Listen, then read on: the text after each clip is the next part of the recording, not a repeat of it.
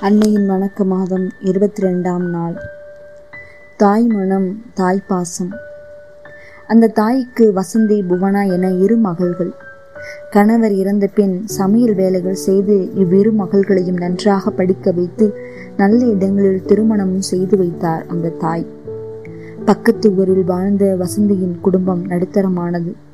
சென்னையில் வாழ்ந்த புவனாவின் குடும்பம் வசதியானது.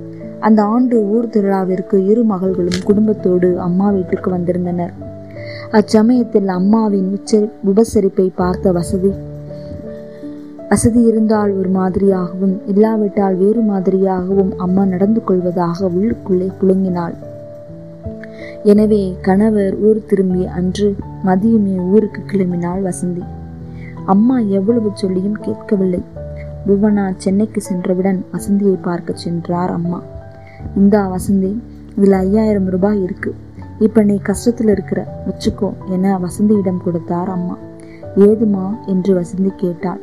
நான் கஷ்டத்தில் இருக்கிறேன்னு சொல்லி புவனா கிட்ட வாங்கினேன். உன்னை சரியா கண்டுக்கவே இல்லைன்னு வருத்தப்பட்டிருப்ப. அடிக்கடி உன்னை நேரில் பார்த்து நலம் விசாரிக்க முடியும். ஆனால் அவளை எப்பவாவது விசேஷம் தானே பார்க்க முடியும். தவிர பக்கத்தில் இருக்கிறவர்கள் இருக்கிறனால தான் அக்கா மேலே பாசம் காட்டுறாங்கன்னு அவன் மனசில் தப்பான எண்ணம் வந்துடக்கூடாது பாரு. பொதுவாக ரெண்டு பேர்கிட்டையும் ஒரே மாதிரி தான் அன்பு காட்டினேன் நீ தான் மனசுக்குள்ளே சலனத்தை ஏற்படுத்திக்கிட்டு வெறுப்போட வந்துட்ட. உன் கஷ்டம் தெரிஞ்சுதான் எனக்காக பணம் கேட்டேன். தங்கைக்கிட்ட கஷ்டம்னு சொல்லி நீ கேட்ட கௌரவமாக இருக்காது. ஆனால் மகக்கிட்ட தாய் கேட்கறதுல கௌரவம் குறைஞ்சிடாது என்றார் அம்மா. அன்னையின் அன்பு ஆழம் காணா எலா ஆழ்கடல். நமது வாழ்வில் அன்னை மரியாவின் பங்கு எல்லை கடந்து இருக்கிறது என்பது உண்மை.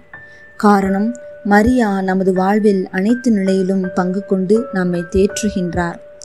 நீ செய்த பாவமெல்லாம் உனக்கு எதிராக வந்து உன்னை நோகச் செய்தாலும் துவண்டு விடாதே. அன்னையை நினைத்துக்கொள். அவர் உனக்கு நீண்ட அமைதியை இயேசுவிடமிருந்து பெற்றுத் தருவார். உன்னுடைய துன்ப வேலைகளிலும் வாழ்க்கையின் உறுதியற்ற தருணங்களிலும் ஆபத்தான நேரங்களிலும் மரியாவை நினைத்துக்கொள். அவரது பெயர் உன் உதட்டை விட்டு நீங்காதிருக்கட்டும். அவரது பெயர் உன்னுடைய இதயத்திலிருந்து அகலாதிருக்கட்டும். நீ மரியாவின் பரிந்துரையால் இறைவனிடம் வேண்டிய அனைத்தையும் பெற்றுக்கொள்வாய்.